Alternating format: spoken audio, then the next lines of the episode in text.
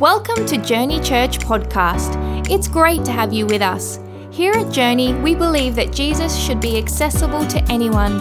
So whether you're at home, work, or somewhere in between, you can have access to the weekend's worship experience. If you want to further connect with us, you can find us online at journeyorl.com or any social media platform using at journeyorl. We hope you enjoy the message. I believe God's called you to be a leader.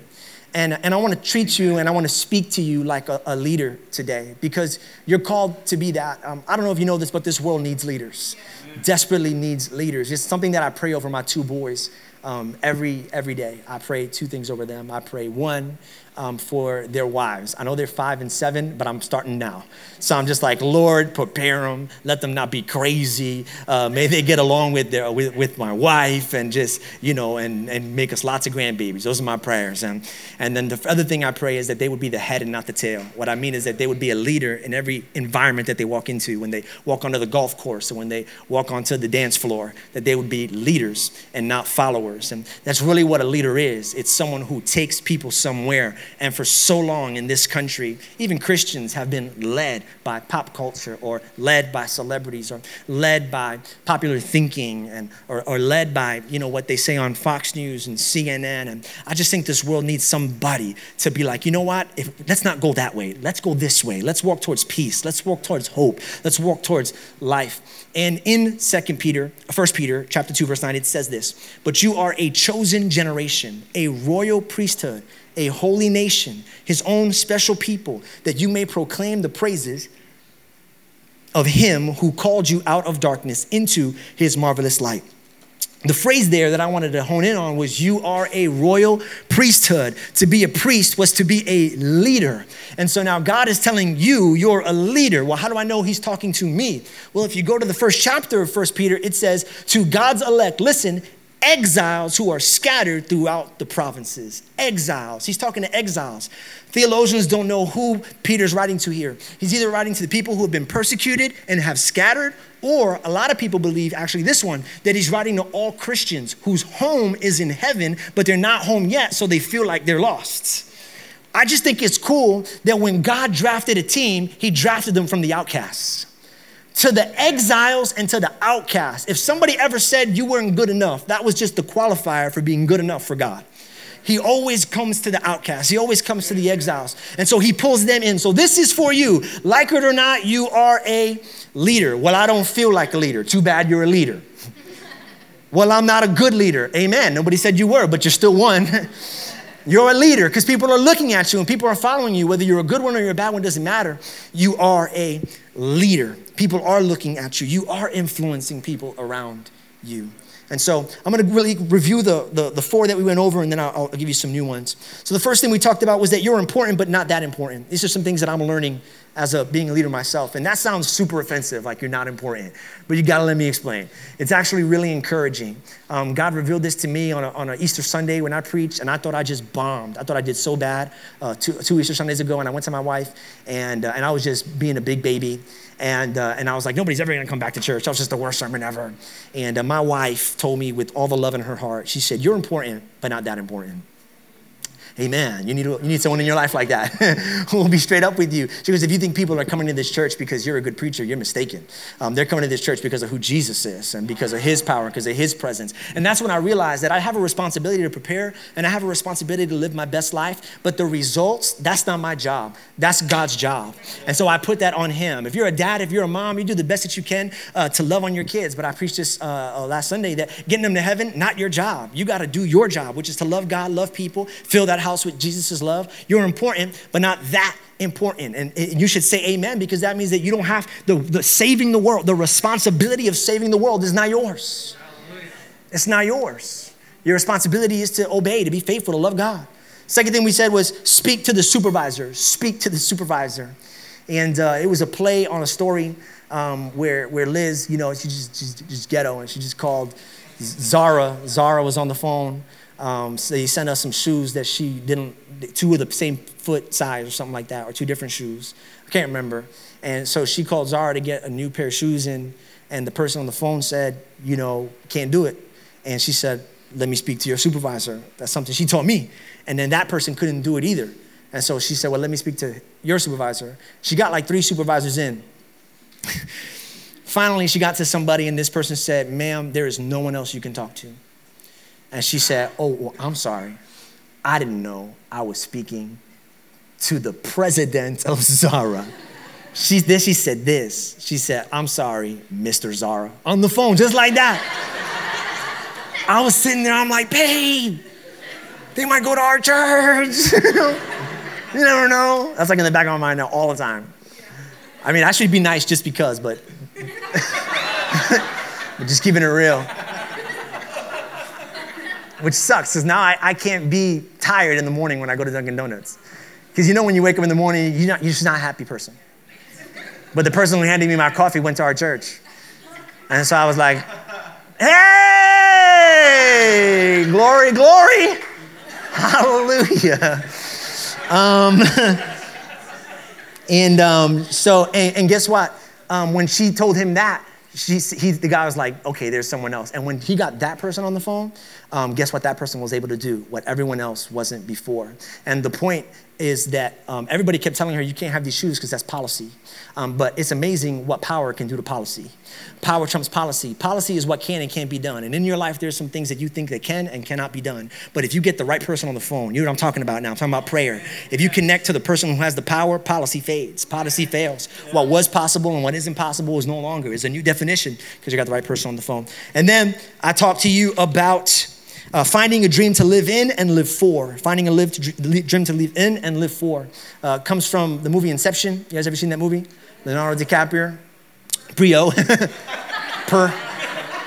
I need water. Um, DiCaprio, and uh, in that movie, spoiler alert, it's all a dream. Okay, and uh, it's not just a dream, but it's a dream in a dream in a dream. And we said, if you're going to be a leader and you're going to be leading people, leading in your relationship, leading at work, leading at home, leading at school, leading at church, leading on a team, um, that uh, you need a dream big enough so that other people's dreams can fit in your dream. And so, our church, we want to be a place where, where we dream so big that, that your dream can live in this dream. So it's a dream in a dream. And so you have a responsibility, listen to me, not just to chase your dream. Because that's what everyone will tell you now. That's what all the instagram hustle videos will show you now. Go after your dream go after your dream go after your dream. That's selfish. Go after your dream is a part of it but here's the other pieces you need to go after your dream. Your dream needs to live in someone else's dream and you got a dream so big that someone else can live in your dream.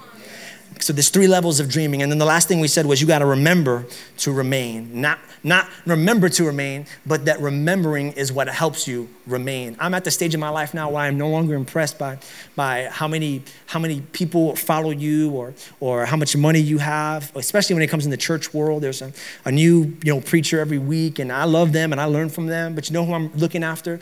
I know who I want to learn from. I want to learn from the people who've been doing it 20, 30 years.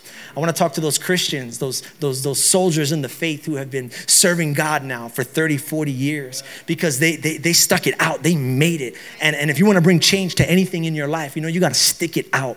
If you want to uh, bring change, if you want to lead your daughter, if you want to lead your son, you know, you got to stick it out in the relationship with them. You got to be there with them in the ups and the downs. And the, when it goes sideways, you got to remain. You got to, and you got to remember, remember what? Remember why you said yes in the first place, all right?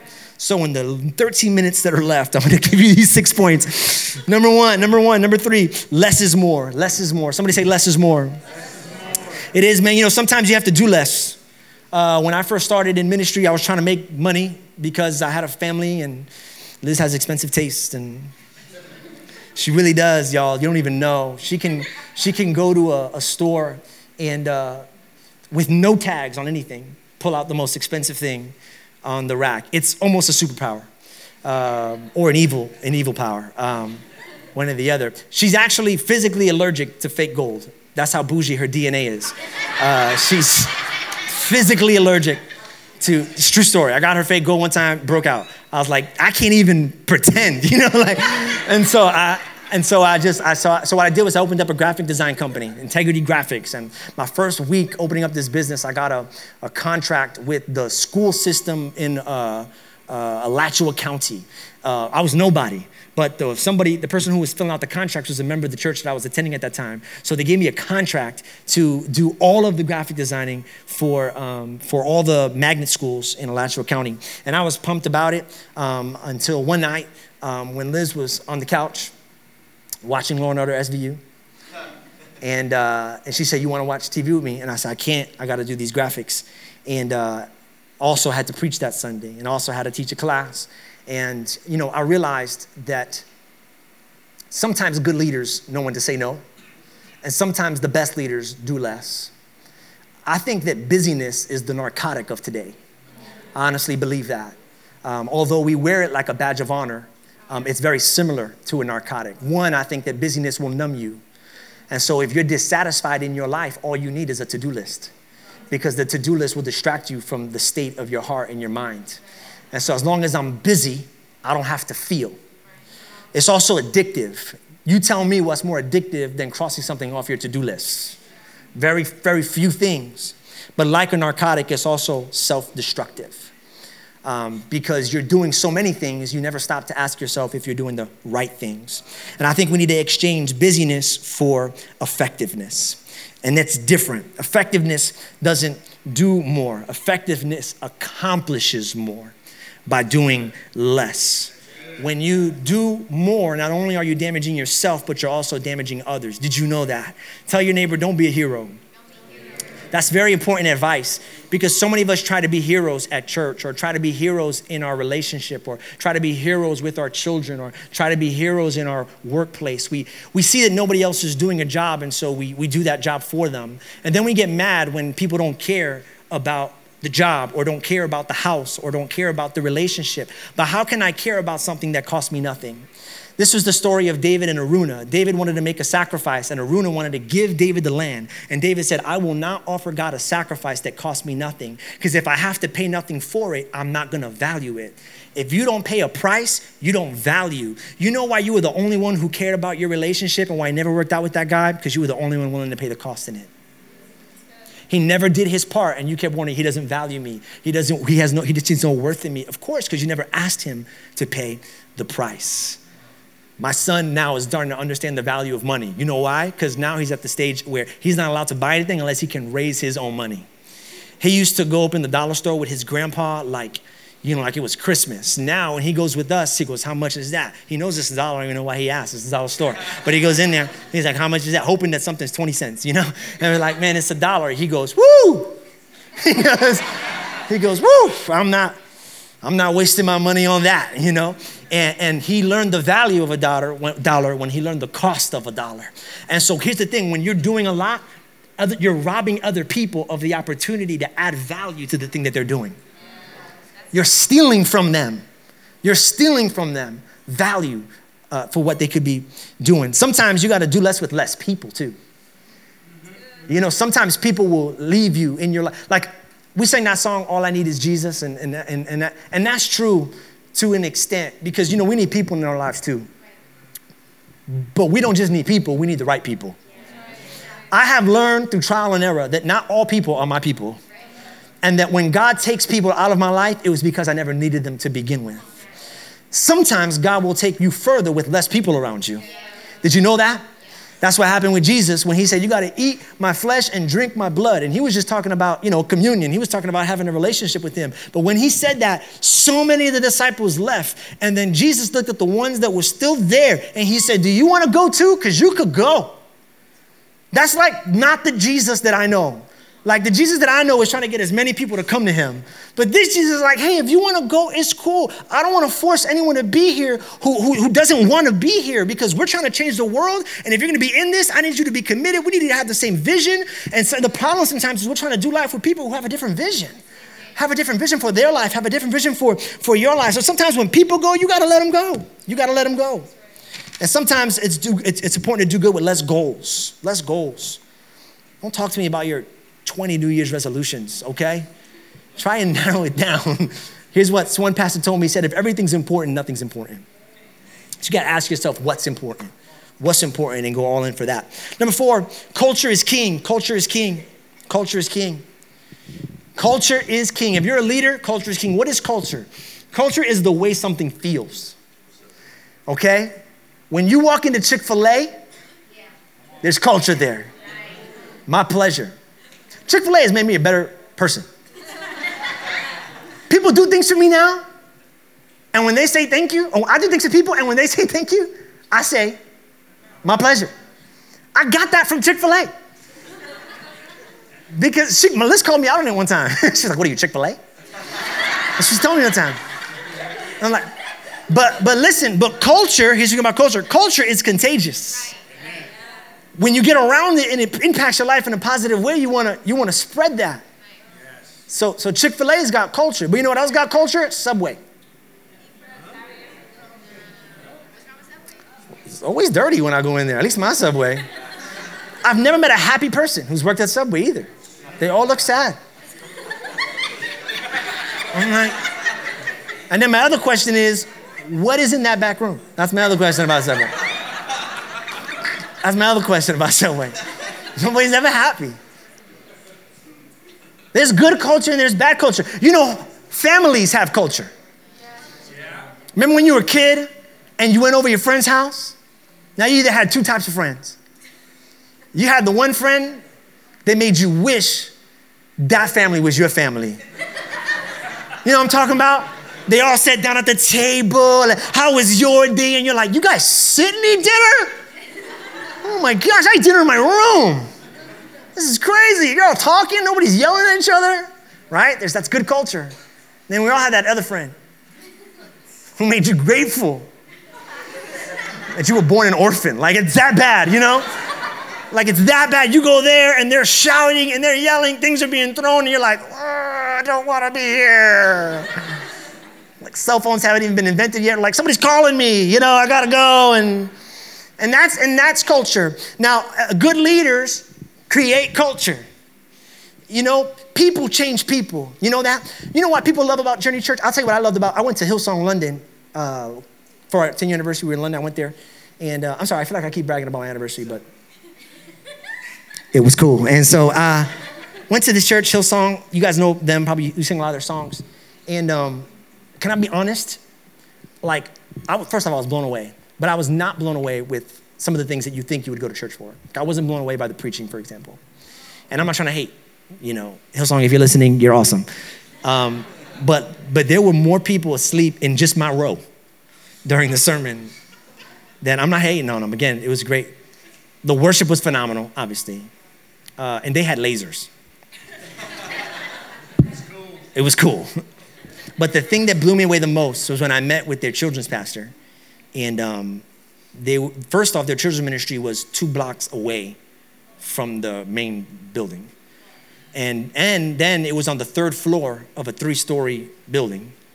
And there were these big boxes, like the ones we have in our kids' ministry, big with wheels, easily, you know, 100 pounds, 150 pounds, 200 pounds, 300 pounds. I don't know how heavy these pounds are, but it was a lot. It was really.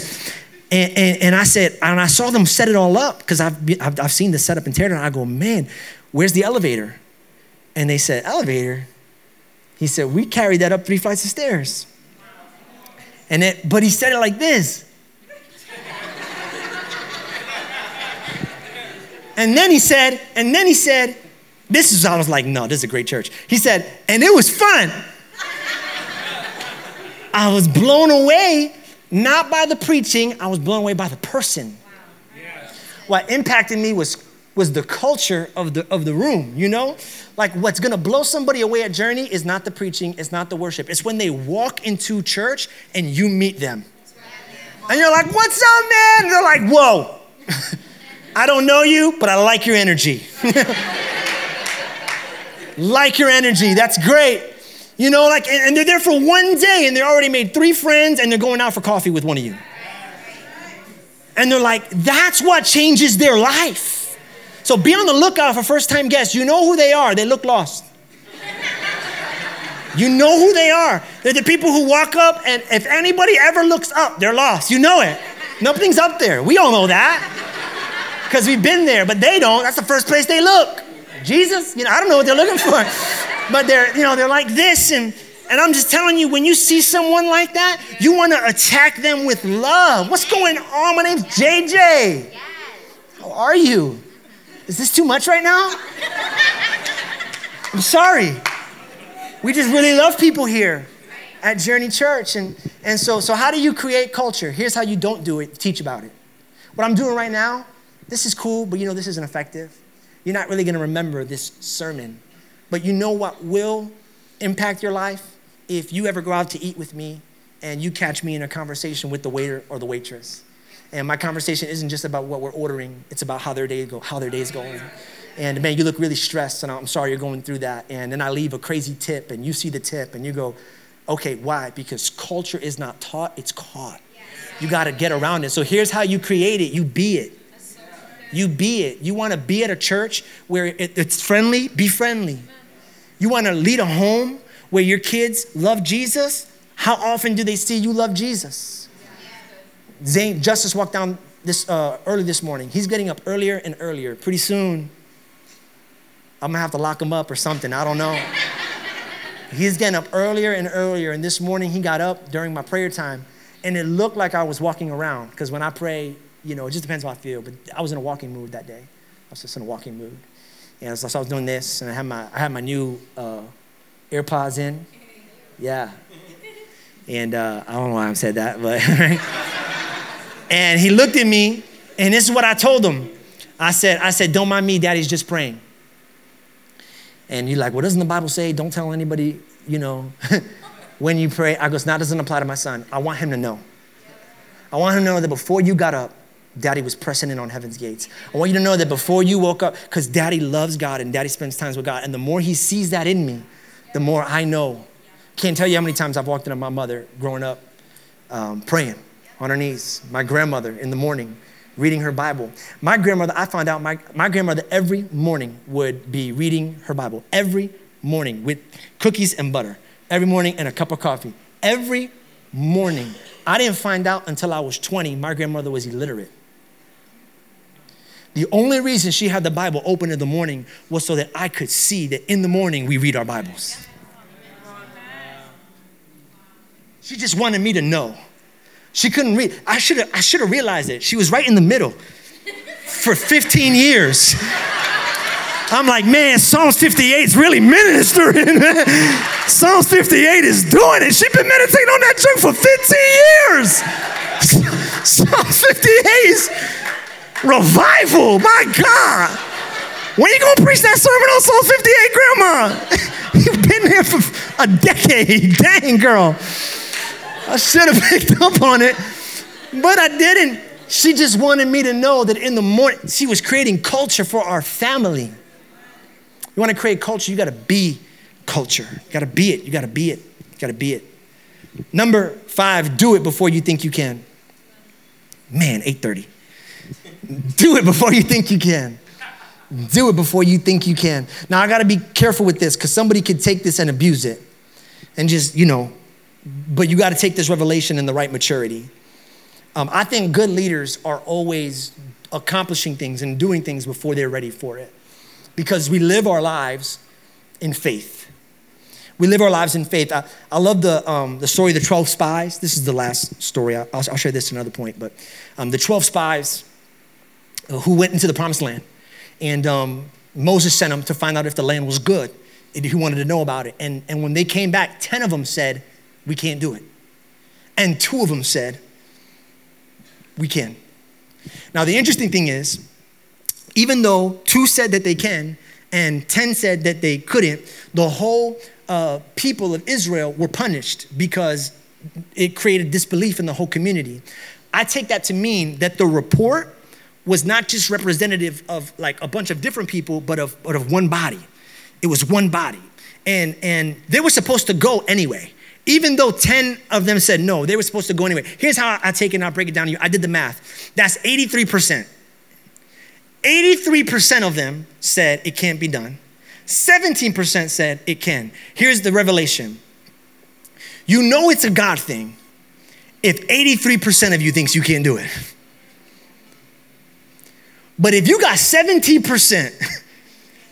17%, people ask me, how did you know it was you, God asked you to start Journey Church? I didn't. How were you sure? I wasn't. How sure were you? 17%. 17%. You went out on 17%. I just, I just, I just had to.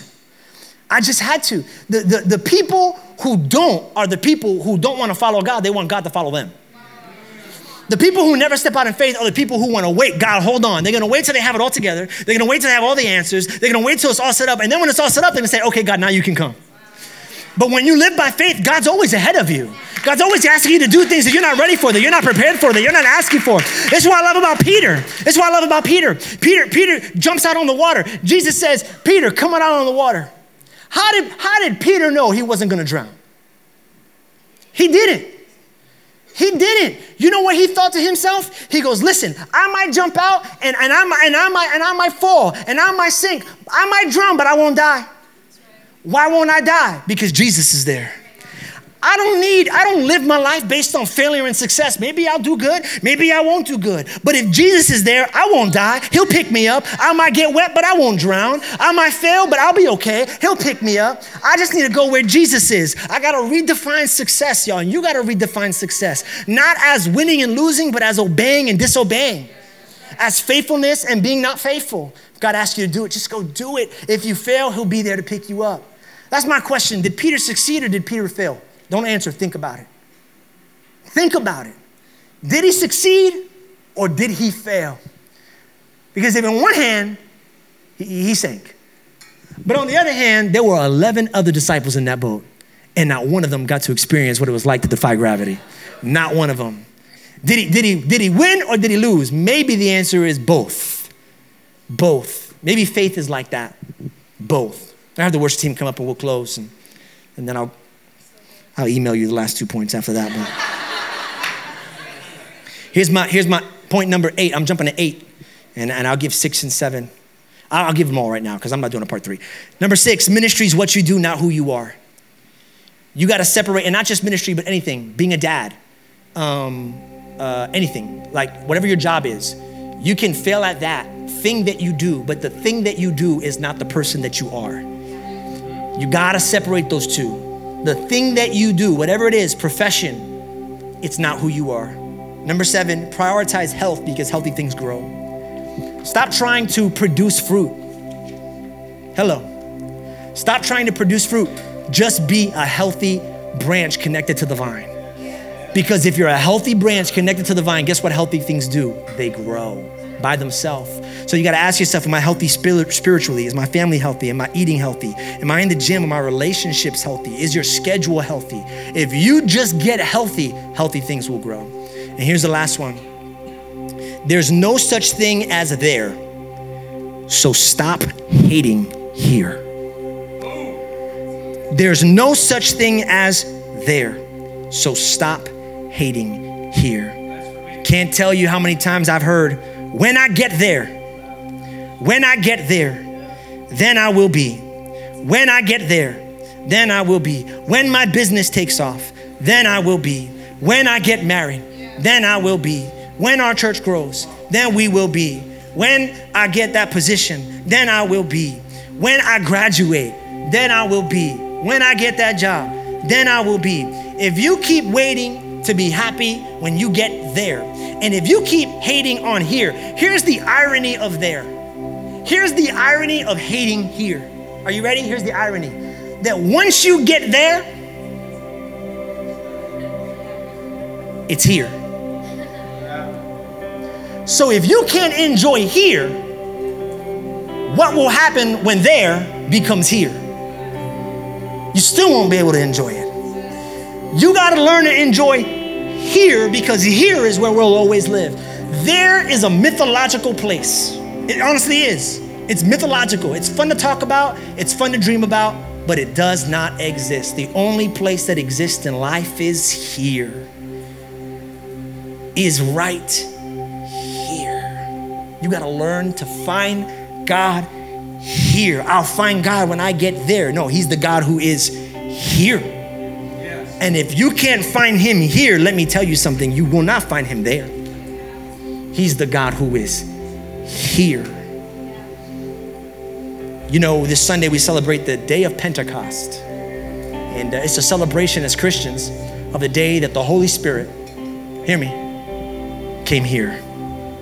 to a group of people who were broken, to a group of people who were tired and empty, to a group of people who had no answer or direction. God came here. God is always coming here. Have you noticed? He knew that we couldn't get there. So he became a man and came here. And then when he went back to heaven, he sent his spirit to come here. He's the God who meets you right here. So I'm gonna ask you to stand to your feet if you would. I'm gonna ask the prayer team to come on up and line up in the front. And here's what I wanna do as we sing a song and we close out tonight. Um, what is your here? For some people, you're here tonight is, uh, I don't know, confusing, chaotic. You're here right now. Like, if I were to ask you to describe here, how would you describe it? How would you describe here? Lonely, empty, broken, hurting. Wherever your here is, here's what I want you to know God wants to meet you here.